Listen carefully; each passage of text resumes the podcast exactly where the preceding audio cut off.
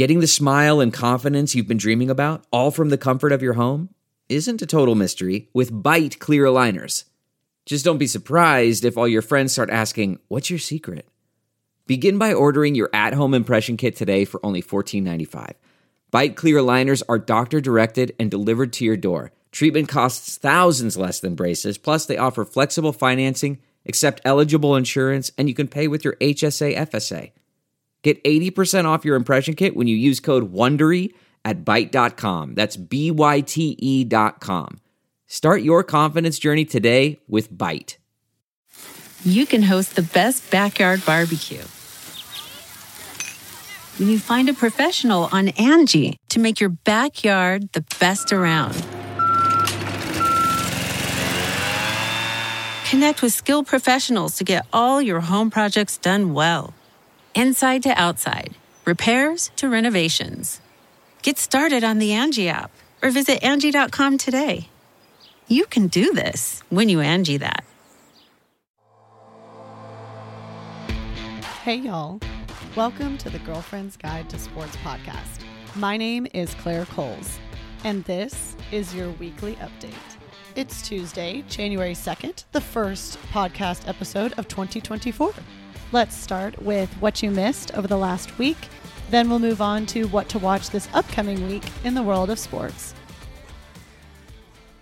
All right, so first of all, I hope everyone had a wonderful New Year's Eve and happy 2024. We had a lot of college football and not a ton of anything else going on. So it is going to be mainly focused on NFL and college football this episode. So if you hate it, skip it.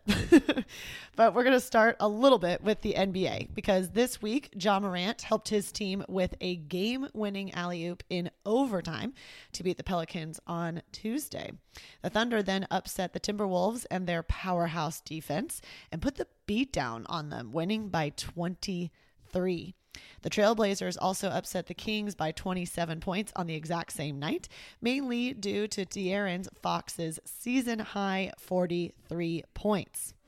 The Raptors beat the Wizards by 30, which is the largest margin of victory for the season for the team. The 76ers also won on Wednesday, not super noteworthy, but they did it without Embiid. Embiid was out for a sprained ankle, and this is the team's first win without him. They were actually 0 4 before that game. Then on Thursday, Nugget star Jokic went perfect from the field and the line, going 11 for 11 and 3 for 3 from the line.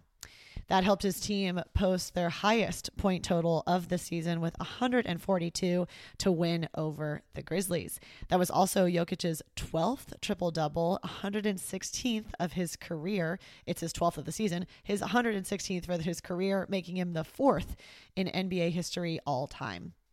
The Spurs then turn out their fifth win of the entire season after Wemby scored 30 points in less than 25 minutes. They beat the Trailblazers.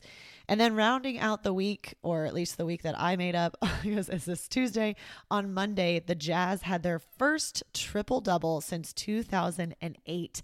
That accomplishment was done by Jordan Clarkson, who had 20 points, 11 assists, and 10 rebounds. They also beat the Mavs 127 to 90. Whoa. So, also this week, super noteworthy, the Pistons hit the most consecutive losses of any team in the NFL, NBA, MLB, and NHL in modern day history with a streak of 27 losses in a row. They then took the Celtics into overtime on Thursday, and that should have felt like a victory in itself. However, they were leading by 18 at half, and by the beginning of the fourth quarter, it was tied. So they gave it all back. They would lose in a heartbreaker in overtime to make it 28 losses, but it does officially end there. The Detroit team beat the Raptors on the 30th to break the streak. Technically, the 28 losses is tied for the most consecutive losses in the NBA. That is only because the 76ers split their record over two different seasons. So that's why you see it's two different ones there. So the 27 in modern history is all in one season. The 28 is tied in the NBA for just consecutive losses in general. The 76ers split theirs, like I said, 2014 2015 season and then 2015 2016 season. They were one shy of all time, all leagues but that was, again, not during modern times. It was back during World War II. That was set by the Chicago Cardinals all in all, a horrible streak finally coming to an end. And I'm sure they would agree it's 28 games too many. Moving along to NCAA, there were not a lot of upsets this week. So um, there were none until Friday, and not a lot of games really until later in the week. Anyway, number 13, Gonzaga lost to San Diego State by 10. I use upset loosely here as San Diego State was ranked earlier this season, but the double digit loss was their biggest at home since 2012. Number seven, FAU may have reached their highest ranking in school history, but it is not likely to go higher after they lost to Florida Gulf Coast. No one even knows their mascot. It's the Eagles, and they had a losing record. So this one, this loss is just plain shameful for FAU. We then had a great top 25 matchup between number 10 Marquette and number 22 Creighton. After a slow start, only scoring 28 in the first half, Marquette pulled out a 44 point second half to win by five. Then Sunday, we only had one upset, and it was a shocker. Number four, Arizona lost by 18 to a 6 and 6 Stanford team. The Cardinal put up 56 points in the second half. It helps that they did also have their school record 16 three pointers. Gonzaga, believe it or not, is still ranked even after losing to unranked San Diego State. That takes their active streak, the ranked streak, to 142 weeks consecutively. This week, Purdue does remain at number one. Houston is still undefeated, but they still only stay at number three. And as I indicated, FAU did fall from seven to 17. Moving along, like I said, mostly college football and mostly NFL. So moving on to NCAA college football, it was absolutely amazing. We're going to start with the festivities from last night that made me stay up till past midnight, which is why I did not do the podcast yesterday. So, starting with the CFP finals because they were absolutely amazing. We're going to start with the first one.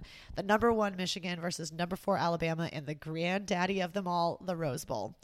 And we had two straight punts to start the game. But then when Michigan punted theirs, they actually muffed it and Bama recovered. So naturally, Bama drew first blood with a touchdown. So up 7 0. Then Michigan scores right back. It, you'll notice that theme throughout the entire night. but then we had a bunch of nothing possessions before Michigan did eventually score again with just 3.49 to go in the half, but they missed their extra point. Then Bama got a field goal, and we go into the locker room 13 10. Michigan leads. We would not have another score, though, until the end of the third quarter when Bama puts a touchdown on the board. Bama now leading 17 13. But they fumble on the very next possession.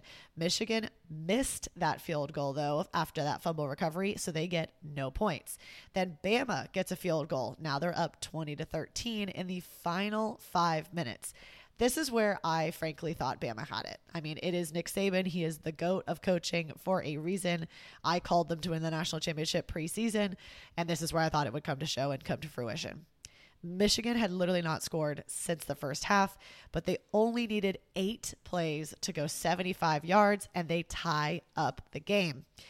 Bama then punts it back after only 40 seconds, taking it off the clock, and some wonky snaps. That was kind of a theme throughout the night. Bad, bad special teams for Michigan, and some bad snaps for Bama, which of course distracts your quarterback.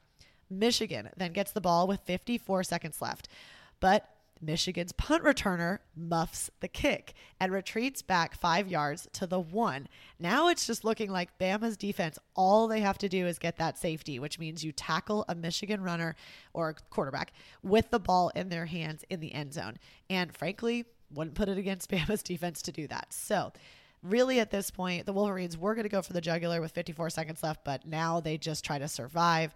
So, the Michigan, the Wolverines give it to their big and now healthy running back Blake Corum, who muscles through to get to the two yard line, and they kneel it. And we go to overtime for just the third time ever in a in a CFP semifinal. It then only took Michigan two plays in overtime, again running with Blake Corum to get their touchdown. Fitting that Corum would be the one to get that final score for Michigan. And then it was Bama's turn, and we get they do get to first and goal, but just frankly couldn't do it. They again, it was kind of weird, funky snaps, and at one point on fourth down. They do run it with J- with uh, Milroe, who I literally called the play as I was watching it. It's what I would have called. It made total sense, but probably should have been a run pass option, and he could have actually chosen to run it, but they fall short on fourth down, and so therefore Michigan advances. Moving on to our other semifinal, which was the Sugar Bowl in New Orleans and it was number two Washington versus number three Texas, and it that game was also back and forth. We literally were tied at the end of the first quarter and at the end of the second quarter. We were tied 21-21 at half. Washington looked like they were going to put it away and just stomp on Texas's throat, and they just couldn't manage it. Like they muffed a punt after a beautiful three and out in the first half, giving Texas a short field that then led to a Texas touchdown. Texas had success running the ball at the beginning of the first half, but for some reason wanted to throw against Washington's amazing throwing defense, even though the Texas O line was literally opening up holes for their run game. Texas's O line and Texas in general outweighs Washington. So it kind of made no sense to me that they didn't want to run the game. I think they probably wanted to go toe to toe and have this shootout with Washington. And frankly, I just think it was not the right call for them. Washington then looked to have this game put away after the third quarter. They were leading by 13 as they were the only ones to score in the third quarter. And they were leading by 13 with 14 minutes to go in the game and got a fumble on the next possession. Everything coming up Huskies over here.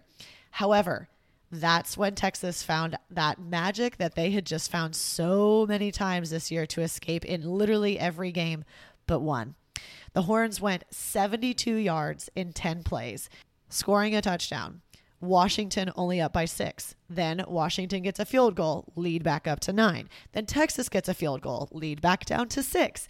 Washington then gets the ball back, and we are in the final minute and nine seconds of the game and they are running out the clock. They're running it with their running back, Johnson. However, Johnson, after second down, third down, goes down for an injury, and that stops the clock. So that gives Texas another timeout, and it stops the clock earlier than it would have if they had just let the clock run like they were planning to. So Texas gets the ball back with 45 seconds left to drive down the field. Only down six, so a touchdown would win it all with that extra point. Washington then punts the ball. They play soft and let the Texas Longhorns get all the way down to the 12 with 15 seconds left. Average play usually lasts about eight seconds, but you can get it off pretty quick if you're a quick passer. So we do have first down was complete for a loss of a yard. Next down, which was second down, was incomplete. Frankly, just a bad pass by Quinn Ewers. Third down was almost a sack, so Washington gets to Quinn Ewers, but Ewers gets the ball off in time to make it an incomplete. The clock actually turned to, and the score turned to final, but the refs added another second. As it turns out, he actually went incomplete and down at, before that final second ticked off the board. So they put it back on the board. And frankly, I thought this was it. I thought this was just the natural occurrence, and Texas was just going to be that destiny team. And they throw it in the end zone where Washington's passing defense slams it to the ground. It was literally going to be in the Texas wide receiver's hands, and they slam it.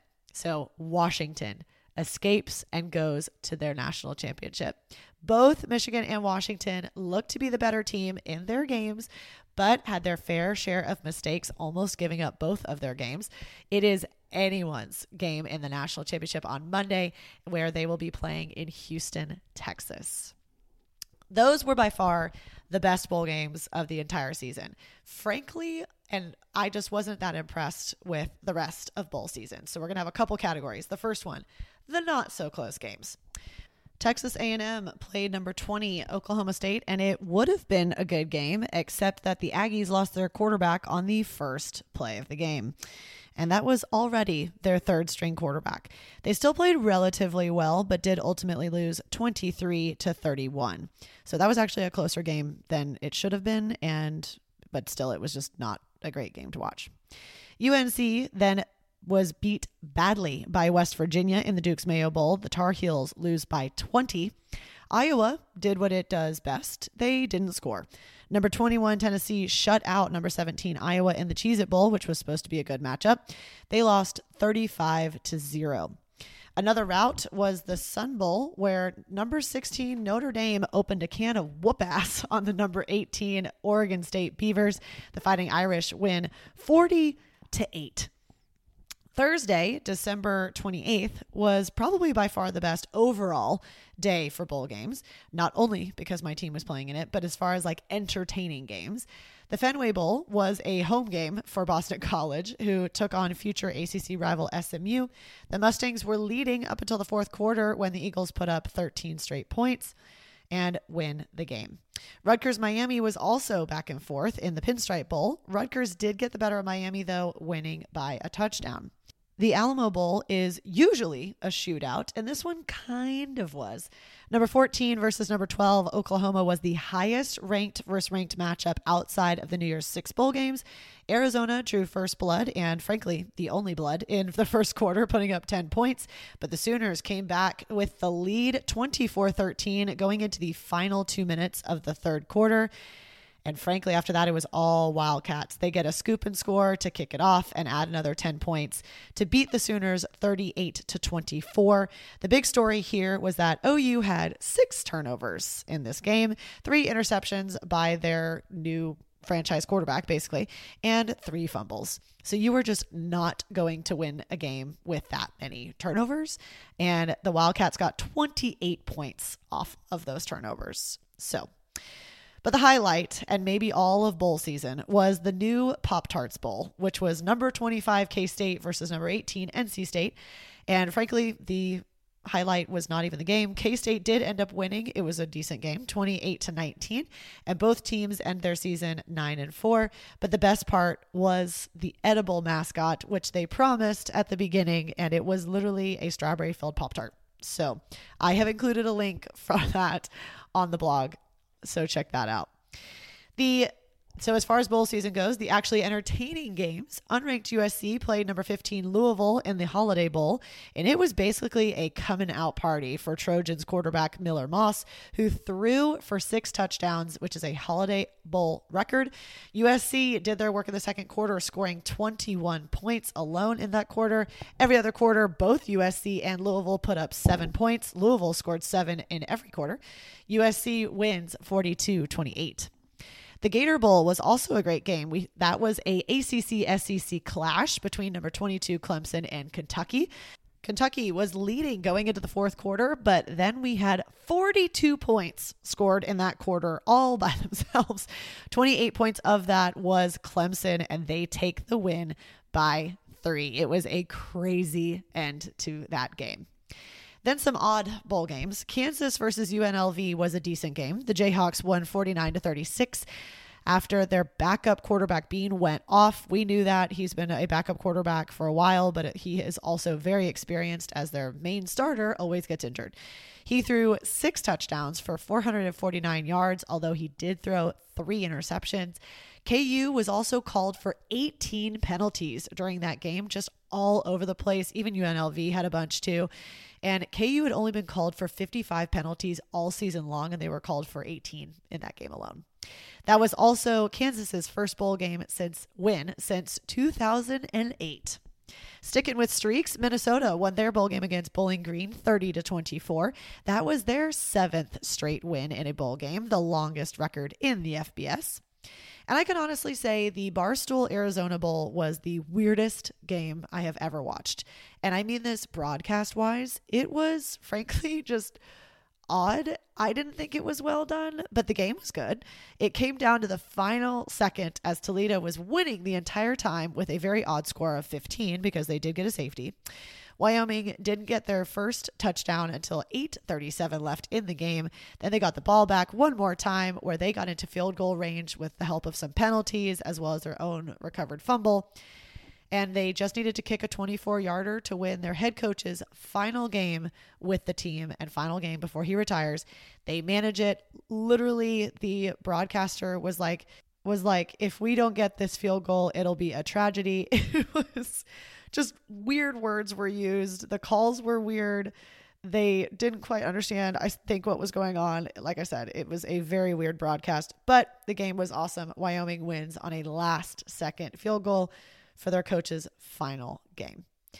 Then we get to the New Year's Six bowl games, and they were just not great either. To no one's surprise, number eight, Oregon destroyed number 23, Liberty. Granted, it was closer than I thought for the first quarter when Liberty was leading, but in the second quarter, Oregon put up 28 points by itself. They ultimately won 45 to 6. In the Cotton Bowl between number 9 Mizzou and number 7 Ohio State, even that was boring. Ohio State got a field goal in the first quarter, and that was the only score the Buckeyes had. That is the lowest score ever put up in the Ryan Day era. Mizzou wouldn't put up any points until the very end of the game in the fourth quarter, and there were 16 punts and no 65 yard field goal attempts, although they did run out the thicker kicker, but he did not actually get to attempt that field goal. Mizzou beats Ohio State. The Peach Bowl was good, but not great. Number 11 Ole Miss was only up by three at half, but frankly, they just had control of this game. Number 10 Penn State would get beat ultimately 38 to 25. And then in the Orange Bowl, number six, Georgia killed number five, Florida State by 60 points. Now, I'm going to make myself very clear. This should not be a justification on why Florida State should not have made the college football playoff. Why, you may ask? That is because of the 57 touchdowns that the Noles put up this season. Only eight touchdowns were accounted for by players that actually played in this game. Florida State had everyone out all over the place. Their quarterback was their third string, for maybe even fourth string quarterback. It was crazy. Georgia had one opt out that I can think of, and it was their big tight end. Um, who everybody knew, so he is going to go in the first round of the draft. So he did opt out. However, everyone else on Georgia pretty much played. So, not what I would use on justifying why Florida State should not have been in. It did also make a nice justification on why you think Georgia is one of the best four teams in the country. But bowl games should not be a justification on why anyone is in the college football playoff just due to opt outs and all of that. So, that wraps up college football. Now moving on to NFL. Thursday night football was a great showing by the Browns, who have had a miraculous turnaround to their season and are now eligible for the playoffs. Joe Flacco threw three touchdowns for 309 yards to win 37 to 20 over the Jets. We also had a special session of Monday Night Football that they kept saying, but it was on Saturday between the Cowboys and the Lions, who were both above 10 wins and already in playoffs. So it was going to be a great matchup. We were tied 10 10 going into the fourth quarter. Then the ending got crazy. Dallas scored a touchdown to go up 17 13 in the final 7 minutes and 20 seconds. Then Detroit was driving in the final 2 minutes and 32 seconds, but threw an interception. So it looked like that would be it, right? Game over. But then the Cowboys, and so then the Cowboys tacked on another field goal to go up by seven. Jared Goff then had a minute 41 to go the full length of the field, needing a touchdown to tie it up. They managed to go 75 yards in nine plays, and they don't settle for the tie. They go for the win and the two point conversion. Quarterback Goff throws the ball to offensive tackle Taylor Decker, who catches it in the end zone for a successful two point conversion and looks like the Lions win. However, that play was then called back for a penalty ineligible touching because Decker did not declare himself as a wide receiver. What that means is if you are usually an offensive lineman or an offensive tackle in this case, you have to say you are going to be a receiver so that people know basically to guard you. So, and he did not do that. You actually go to the ref and say, I am declaring. You literally, there's been plenty of videos that have come out since this game of Goff going up to him and being like, don't forget to declare. He apparently did forget to declare. So, it not only gets taken back, but they also have to go five yards further because you get a penalty. So then Dallas, uh, then a Dallas player jumped off sides. So it was a free play. It was unsuccessful, but we go again. The Lions get those five yards back. Finally, third time is the charm. Goff threw a pass and it was low and incomplete. So Dallas does get the W. Also, the night really just belonged to Cowboys wide receiver CeeDee Lamb as he got 200 yards alone by himself and becomes the franchise record holder for the most receptions and most receiving yards in a single season for any Cowboy in history. They are still unbeaten at home this season, and that opens up the door for Dallas to win their division with an Eagles loss. So let's go ahead and start the next section with that. The Eagles did in fact lose in a huge upset to the 3 and 12 Cardinals. They were winning 21-6 at half and were frankly just dominating, but they stalled out and Arizona turned it on. They scored 29 points in the second half and their 15 points in the third quarter were the only points scored in that quarter alone. Then we were in the final five minutes of the game and we had three scores, but only one was an Eagles field goal. And that's what cost them. Arizona wins by four, and the Eagles now have four losses in their last five games. For the rest of the weekend, there were seven close games, including two we obviously just talked about. The Giants then gave the Rams a surprising run for their money, considering that they are 5 and 10. The game was back and forth, with literally only one score being back to back for the Giants, and that was a 94 yard punt return for a touchdown. How often do you see that also in the NFL? Not very often. The New York team attempted the two point conversion to go for the win, but it failed. Then the Rams went three and out and punted back to the Giants, who then went 29 yards to get sort of in field goal range. Their kicker missed the 54 yard field goal to win, so the Rams escape. The Bills also escaped the Pats, who managed to score 21 points for only the fourth time all season. The Bills do win by six. The Colts also had a close one as well with the Raiders in another game with the backup quarterback nobody knows. Jonathan Taylor got the better of Aidan O'Connell. Taylor was the leading rusher with 96 yards to help the Colts win 23 to 20.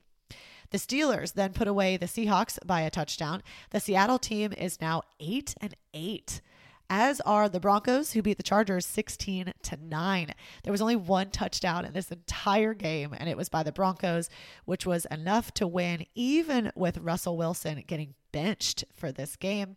The Chargers only managed to score three field goals. Then the Panthers, these are the not so close games. The Panthers were shut out by the Jags, losing 26 to 0. Yikes.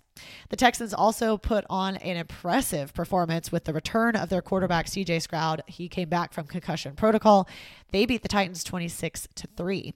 The Saints put away the Bucs early, leading 20 to 0. The Bucs did score 13 points, but all in garbage time, literally the final 8 minutes of the game just to make that game score look better than it actually was. The Bears came out hot, putting up 21 points in the first half and never let it get close. Chicago wins over the Falcons by 20. The Commanders only scored 10 points all game, losing to the 49ers 27 to 10. The Packers handled the Vikings, putting up 23 points in the first half.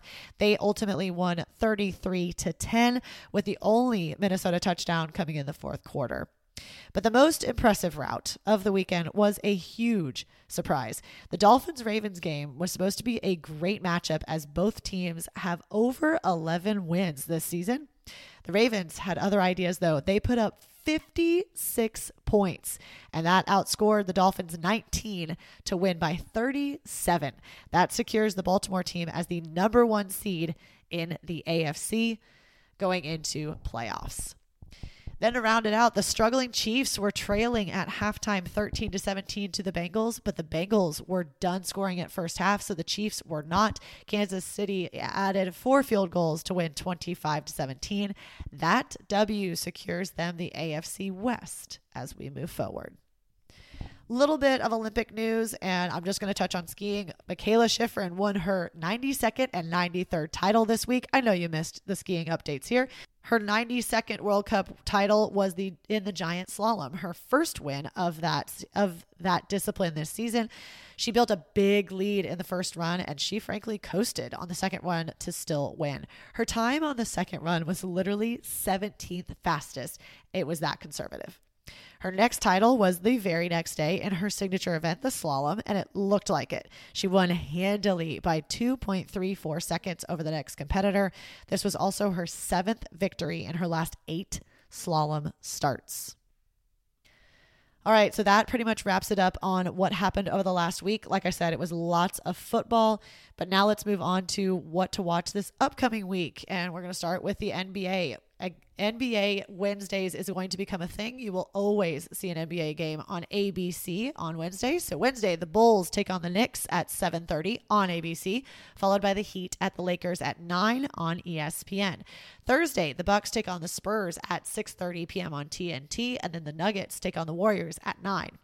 On Friday on ESPN, the Knicks again uh, will take on the 76ers this time at 6:30 and then the Grizzlies take on the Lakers at 9. Lots of college basketball gets back under action in action this week.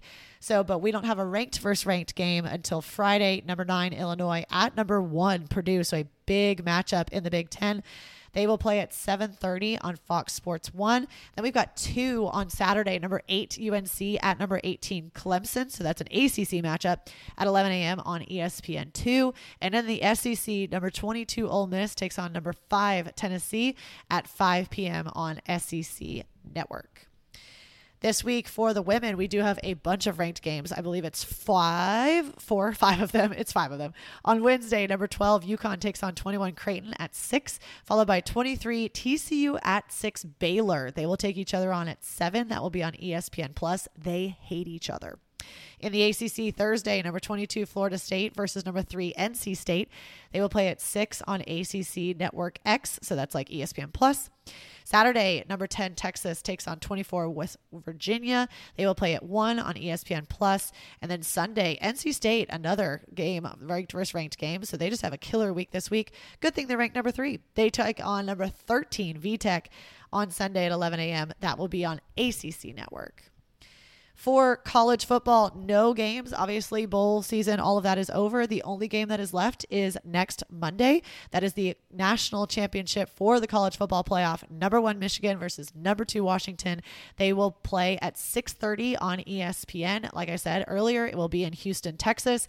Michigan is currently favored by four and a half with an over/under of 55 and a half.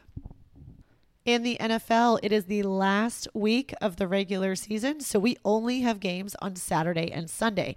Starting on Saturday, the Steelers at the Ravens at 3:30 on ESPN and ABC, followed by the Texans at the Colts at 7:15 on the same channel. Then on Sunday, we have six games at noon on CBS or Fox. The CBS games are the Browns at the Bengals, the Jags at the Titans, and the Falcons at the Saints. The Fox games are the Vikings at the Lions, the Jets at the Pats, and the Bucs at the Panthers. Then we have seven games at 325 on CBS and Fox. The CBS games are the Bears at the Packers, the Eagles at the Giants, and the Chiefs at the Chargers. The Fox games are the Broncos at the Raiders, the Seahawks at the Cardinals, the Rams at the 49ers, and the Cowboys at the Commanders. And finally, Sunday night football, the Bills take on the Dolphins for the final game of the regular season at 7:20. That will be on NBC. The next week will be wild card games. Also, the PGA Tour gets back in action this week for the first tournament of the 2024 season. Thursday, the Sentry Round 1 will be at 5 p.m. on Golf Channel. It's actually in Hawaii. That's why it's so late. Then catch Round 2 on Friday, same time. Saturday, the Round 3 you can catch at 3 p.m. on NBC, and then it goes to Golf Channel at 5. Same goes for Sunday for the final round, 3 p.m. on NBC, and then 5 on Golf Channel. Hockey is on this week. Just two games. Wednesday for the NHL, the Devils at the Capitals at 6:30 on TNT. Then Thursday, the Penguins at the Bruins at 6 on ESPN. Just like college football season, that wraps it up for me this week. I will actually be in Houston for national championship festivities before the game, but should be back for Monday's normal weekly update. So I should be back on schedule. As always, check out the blog, The Girlfriend's Guide to Sports, for more. And welcome 2024. I'll catch y'all next week.